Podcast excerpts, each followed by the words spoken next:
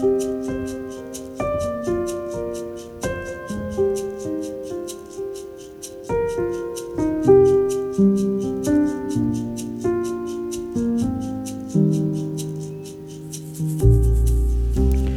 Israel was in Egypt's land, let my people go.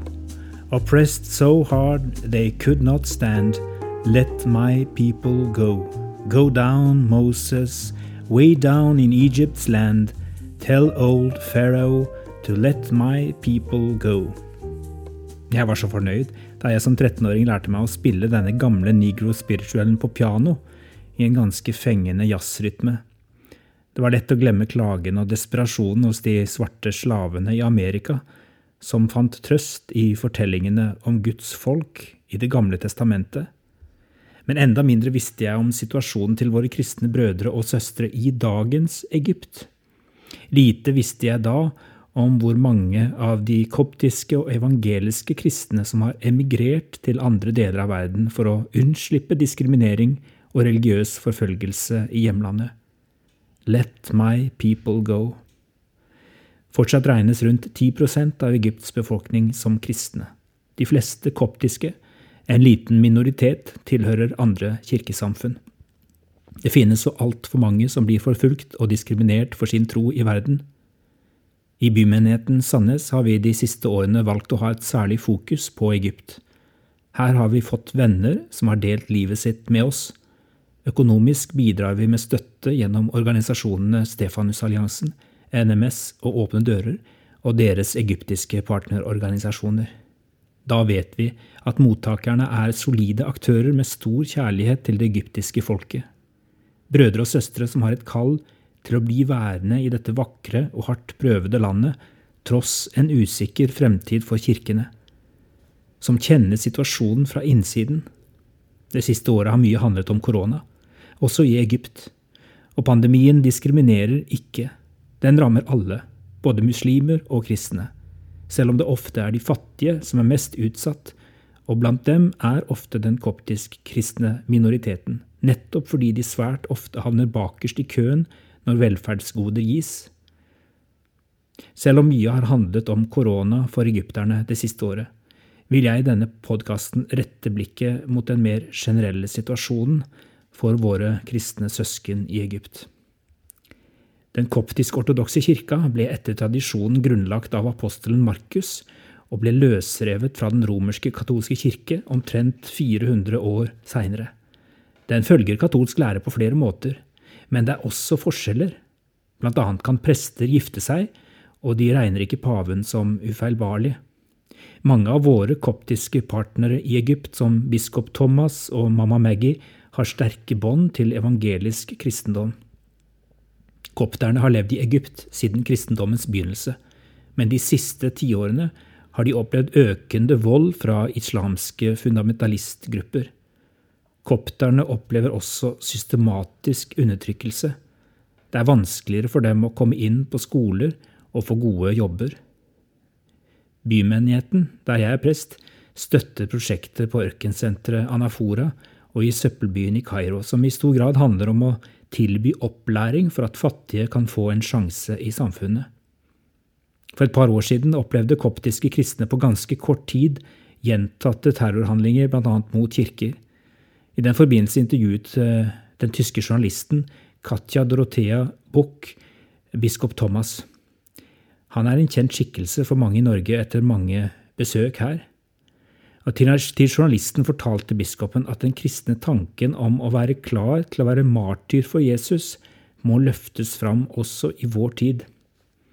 Dere må ikke tro at vi ikke sørger når mennesker blir drept for sin tro, sa Thomas. Når grusomme ting skjer med uskyldige mennesker, feller vi mange tårer. Men i møte med martyriet er det en dobbelthet. Korsets smerte og frelsens glede. Når slike tragedier skjer, forteller vi alltid mennesker at de ikke skal være redde. Ja, de kan ta våre kropper, men hva kan de ellers gjøre? De kan ikke ta den evige glede. Når du ikke er redd, da klarer du å elske og tilgi og vise styrke. Å bære på lidelse trenger ikke være å bære på hat. Og selv om jeg kjenner på smerte og lidelse, behøver jeg ikke å være redd. Samtidig er det slik at martyriet alltid innebærer urettferdighet, og det kaller oss som er levende, til å kjempe for rettferdighet. Vi har et ansvar for å arbeide for rettferdighet. De brutale mordene må stanses, sa Thomas. Han fortsatte. De vestlige kirkene behøver ikke å bli korsfestet for å forstå meningen med martyrene. Men dere kan hjelpe oss til å bære korset, slik Simon gjorde i Bibelen. Han ble ikke spurt om han var villig til å bære korset for Jesus. Han ble tatt ut av mengden og pålagt å bære korset uten å vite om velsignelsen som fulgte med. Å bære korset kan bli til velsignelse for Vestens kirker. Vårt ansvar for å arbeide for rettferdighet går på tvers av nasjoners grenser og politisk tilhørighet. Martyrene sender et rop. Spørsmålet er om vi ønsker å lytte eller ikke, sa biskop Thomas den gang. Dagens regime med president El-Sisi har gjort det noe lettere å være kristen enn det var under president Morsi og det islamske brorskapet for noen år siden, men fortsatt lider de kristne i Egypt forferdelig mye urett, kanskje spesielt i den sørlige delen av Egypt, Øvre Egypt, der de radikale muslimene fortsatt har stor innflytelse. Jeg og noen andre fra bymenigheten besøkte den delen av Egypt på en misjonstur for noen år siden. Noe av det vi fikk høre på nært hold fra dette området, var helt rystende sett fra et menneskerettighetsperspektiv. Det er da jeg tenker på israelsfolket som Moses ledet ut av Egypt.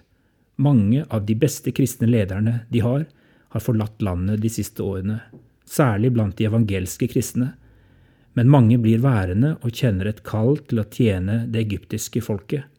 De har lært seg å sette sjøbein. Billedlig uttrykt er dette noe de kristne i Egypt må gjøre ellers rives de med av bølgene og stormene de møter på grunn av sin tro. I sangen lyder det Oppressed so hard they could not stand. Og det er slettes ikke alle som blir stående. For de som er kristne bare i navnet, er fordelene så langt større ved å få endret ID-kortene sine og skrive muslim istedenfor kristen som religiøs tilhørighet. Da åpnes alle de lukkede dørene for dem i samfunnet. Men i Egypt møtte jeg så mange fantastiske brødre og søstre som satte sjøbein og ble stående gjennom stormene. Det koster, det krever et liv i bønn, daglig forankring i Guds ord og rikelig med nåden som bare Jesus kan gi. Hva trenger dere fra oss, spør vi. Be for oss, er svaret vi fikk igjen og igjen. Og underveis på reisen stilte vi oss i ring og ba utallige ganger. Og vi lovet å fortsette da vi kom hjem. Så la oss be Han som en gang førte sitt folk ut av Egypt etter generasjoner med undertrykkelse, om at Han lærer også oss å sette sjøbein og bli stående når bølgene blåser høyere og høyere også i vårt eget land. Denne uka har bymenigheten en egen Egyptaksjon til inntekt for prosjektene vi støtter gjennom biskop Thomas sitt senter Anafora og Mamma Maggie sin organisasjon Stefanusbarna. Hvis du vil være med og støtte prosjektene med en gave, finnes mer informasjon på bymenighetens hjemmesider. Ha en velsignet dag der du er.